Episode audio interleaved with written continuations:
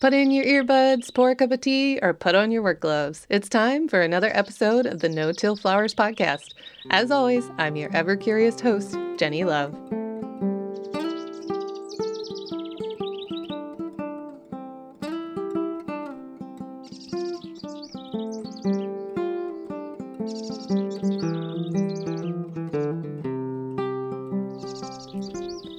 I'm going to give the monologue format another try today. Thanks to everyone for your great feedback at the last one about the basics of no till bed preparation. Go back to episode 26 and give that a listen if you're relatively new to no till growing. In this episode, I wanted to tackle an introduction to making natural inputs yourself, a la Korean natural farming and jadam, something that often seems daunting until you've tried it at least once and realize how easy it is. There are many pieces to the puzzle of regenerative farming. As you hear in every episode of No Till Flowers, it all stems from the soil. Catchy tagline, but what do I mean by that exactly? Healthy crops and high yields only come from soil that is full of life, with a balance of nutrients, air, and water to support plant growth. When soil is full of a diverse array of microbes, these elements in the soil profile tend to balance themselves naturally with a little extra help from the farmer to give back what she or he is taking from the land. Farm soils can often be depleted. The ground may be in intensive production for a long period of time without any attention paid to the soil. The farmer has just taken and taken and taken and never given back. Or the ground may be fallow for years, left to languish in weeds. In either case, the soil is typically compacted and, as a result, relatively lifeless. Tillage and heavy traffic over soil kills off microbes and other soil life. The network of pore spaces and water channels microbes and other soil life need to thrive is destroyed. In contrast, soil that is full of life is fluffy. If you need a visual, picture the soil on a healthy forest floor. It's crumbly, dark, and you can sink your hand right down into it. Now picture that heavily tilled farm field in late summer. It's dry, cracked, and hard, save for the dust that shears off it when the wind picks up. Your instincts tell you immediately that the forest floor soil is the better of the two. This is why tillage is so counterproductive to a healthy, productive farm. A cornerstone of regenerative farming is to stop disturbing the soil, so soil structure and then soil life can return. But hold up for a minute. Why do we care so much about soil life? You might be thinking, I can make soil fluffy real fast with my tiller lady. I don't need those microbes to do that. True, but microbes and earthworms, arthropods, nematodes, etc., are fundamental to feeding plants. Plants cannot access most of the nutrients in the soil themselves. Minerals are either still too closely bound to their parent material and soil particles, or they're just too far away from plant roots to be absorbed. Microbes move mineral nutrients around in the soil and they are able to eat, digest, and excrete the bound up minerals that then make them available to plants. And now you may be thinking, well, then, I'll till and then just put on some extra fertilizer. Problem solved. Yep, you can. That's what industrialized agriculture has been doing for about a 100 years now. And where has that gotten us? To a world full of bankrupt, suicidal farmers who feel at war with nature as they jog on a rat wheel that makes them constantly chase the next expensive input or piece of equipment that will solve their weed and pest problems. Or you could just go back to following nature's path to foster as much life as possible in the soil and let it all flow without obstruction from there. We call this natural farming to differentiate it from industrialized conventional farming. To be fair, no type of farming is truly natural, but we'll skip the semantics for now. One system or practice for more natural farming is called Jadam. That's J A D A M. This system hails from Korea and is the brainchild of Youngsang Chu. He is the son of Master Chu, who, in the 1960s, developed a widely known system called Korean Natural Farming, or KNF, which you may have heard of already. I remember when I first started hearing about Jadam and KNF. I felt super curious, but also super confused by all the homemade fertilizers and brews which each one of these systems espouses. I've done a lot of studying and experimenting with both over the past five years. And just last week, I took the opportunity to study with Youngsang Chu himself and receive a certificate in Jadam, which is the catalyst for this episode. While there are seven recipes for natural inputs in the Jadam book, which I've included a link in the show notes to, at the training, Mr. Chu made it clear that the most important natural input of Jadam is what he calls Jadam Microbial Solution, or JMS for short. JMS is the cake, and all the rest of the stuff you can make with Jadam and KNF are icing on that cake. Here's why. JMS easily and rapidly collects and multiplies local indigenous microbes that you then apply to your soil to effectively and efficiently boost the microbial life around your crop roots. Remember that microbes are the secret to unlocking nutrients in the soil for plants. Once you get a humming microbial community, you can skip most of the fertilizers unless you have a soil super depleted in a given mineral. You can also skip tilling because an active microbial population keeps the soil fluffy. That is, as long as you don't do anything to work against them, like leaving the soil bare and exposed in heavy rain. And you can skip most pesticides and fungicides because plants will be much more disease and pest resistant when they are married to heaps of microbes in the soil. In short, farming becomes much less costly and much more enjoyable. All good news. And even better news is how darn simple it is to make Jadam microbial solution. JMS has a grand total of four ingredients, all of which are readily available and cost next to nothing to make. And it generally takes just about 72 hours to complete a brew. For those thinking it, yes, you can buy many a microbial and mycorrhizal product off the shelf. So why bother with brewing this JMS stuff yourself? First, Buying in your inputs is an added cost to production. Those microbe powders ain't cheap. I don't know if you've looked lately, but they are pricey. But more importantly, by using building blocks from the local ecosystem, you can make farm inputs that are in step with your farm's natural biology.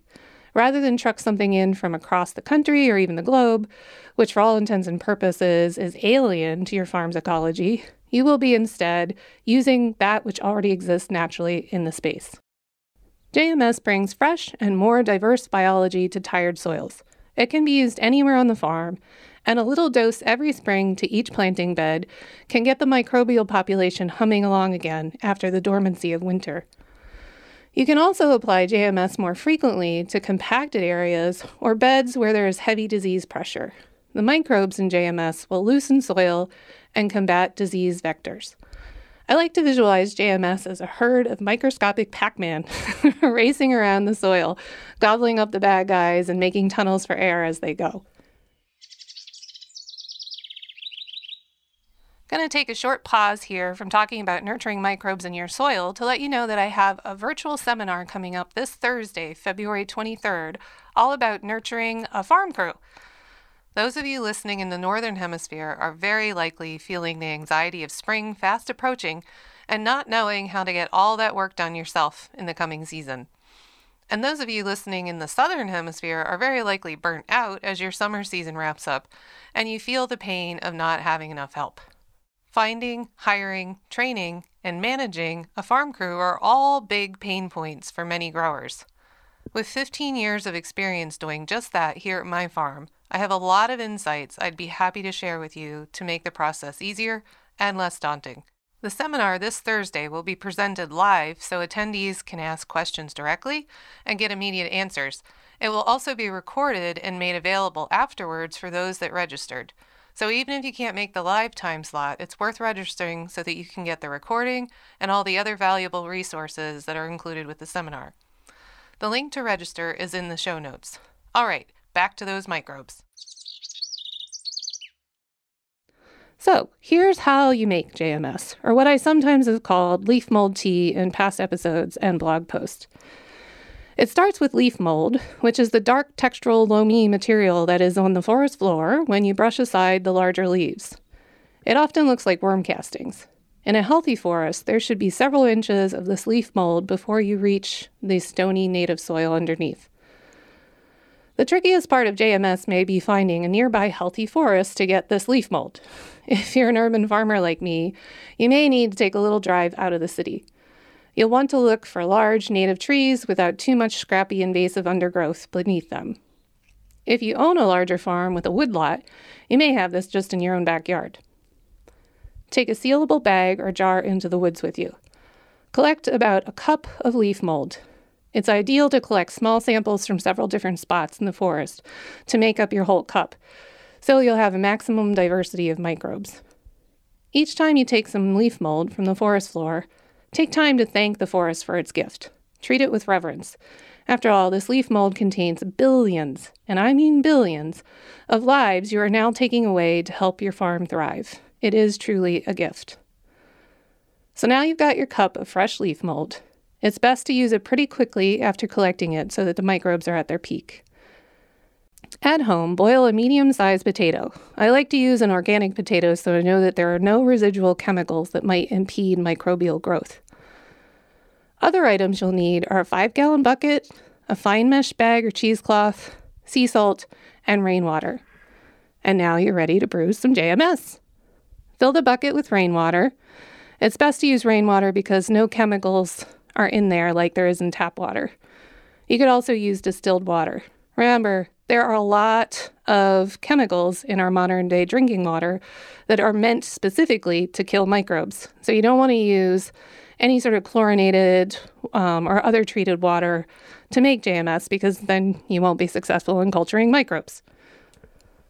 Once the bucket is filled, swish in about a tablespoon of fine sea salt until it dissolves.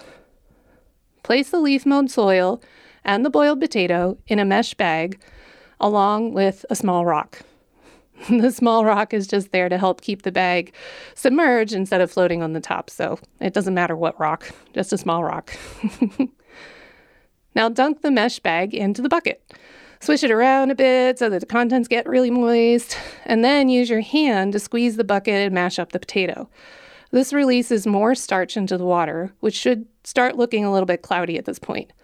Dunk the bag up and down several times like you would if you were making yourself a cup of tea. This way, the water pushes through the bag. After several dunks, you can hang the mesh bag from the side of the bucket, suspending it in the water, and let it soak there for several minutes while you go do something else. Eventually, come back to the bucket and dunk the mesh bag up, up and down a few times more, and then give it a really good squeeze over the bucket to wring out the last of the good stuff into the bucket before removing the bag altogether. Now, let the bucket sit in a warm spot. It needs to be above 65 Fahrenheit or 18 Celsius, and the process goes much more quickly the warmer it is. At around 77 Fahrenheit or 25 Celsius, it takes about 22 hours to fully brew JMS. It will take longer than that if the temperature is cooler. Do not seal the bucket with a lid. It needs air. If you have a curious animal nearby who might stick their nose in there, say a cat or a dog or a raccoon or whatever, uh, you can drape a towel or a piece of wood over the top. Just don't seal it up because the brew needs some air um, so those microbes can, can uh, proliferate. The bucket of JMS is essentially a big old petri dish. You're culturing and multiplying microbes in there. One microbe can multiply itself over a million times in 10 hours if the conditions are right. It's totally mind blowing. You'll begin to see a film of bubbles on the surface of the liquid. With each passing hour, the bubbles will increase until it looks downright frothy.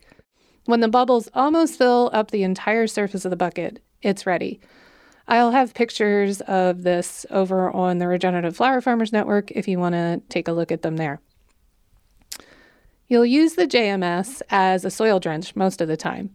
To apply, you can either use a watering can for smaller spaces or put it through your fertigation drip irrigation system for larger spaces. For a two gallon watering can, I add one pint of JMS and then fill the can the rest of the way with plain water. You can dilute JMS more or less as desired. There's no prescribed rate in the Book of Jadam. I like to dilute it just so I can spread it out over a larger area and make the bucket go further. Also, I think that if you apply it too strongly in one spot, that may throw the ecology and balance of the soil out of whack, and you can actually do more harm than good. So I think diluting it is a good idea, but how much you dilute it is honestly totally up to you. JMS is most effective in moist soil, so the microbes, which remember were born in water, have plenty of water in the soil to move around and settle into the particles. It's best to irrigate before applying JMS and then also keep irrigating for another hour or two after applying JMS. That way, it'll help really work those microbes down into the soil where they'll be safer. On the surface, they dry out and die. The easy way to do all of this is just to time your JMS applications with a rainy stretch uh, in the weather and let Mother Nature do all that watering for you. You can also use JMS on your compost pile to stimulate decomposition and get the heat back up if it's been lagging. And JMS can be used as a foliar spray to combat fungal diseases, though it is most often used as a soil drench. I personally rely more on vermicast extract for any of my foliar fungal war applications uh, over JMS. And there you go. You just made and used your first natural input. I bet it was way easier than you thought it was going to be. I hope it gives you the confidence to try some of the others like Jadam liquid fertilizer or what's known as JLF. I'm going to include links in the show notes to blog posts and YouTube videos that'll help get you started with some of the other ones. If you'd like to read what you heard in today's episode, like me, I'm a visual learner and I prefer to read over listening. I've uploaded the script to the Regenerative Flower Farmers Network and included photos there of how to make JMS. If you're not already a member of the network, annual membership is just $5 a year, and that small fee goes to support the making of more podcast episodes here.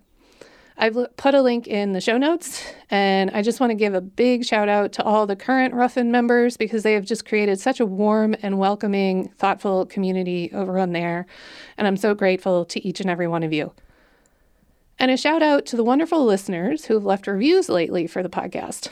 Thank you, Peony Dreams 23, 2 Kiwi, 13 Cater, Martha's Garden, and Melissa S. I in particularly loved what Melissa had to say. This isn't a podcast to play in the background. You'll want to take notes. that was awesome, Melissa. Thank you for putting that in. And don't forget that you can find me on Instagram as well at No Till Flowers to see regular regenerative farming content and to ask follow up questions over there after each one of these episodes. All right, guys. Go make some natural inputs.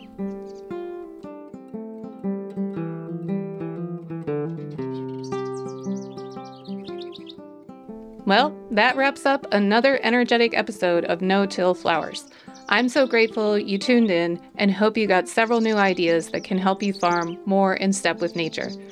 If you enjoyed this episode, please be sure to subscribe so that you don't miss the next one. Also, please take a second to rate and review the podcast wherever you're getting it. Reviews help grow this show and let others know that it's worth a listen. Many thanks to Matt Moran, the post production manager of No Till Flowers, for his meticulous editing so you don't have to listen to too many of my outbursts of excitement and laughter. Also, gratitude goes to Nikolai Fox for the original music used here on the show. Until next time, remember, it all stems from the soil.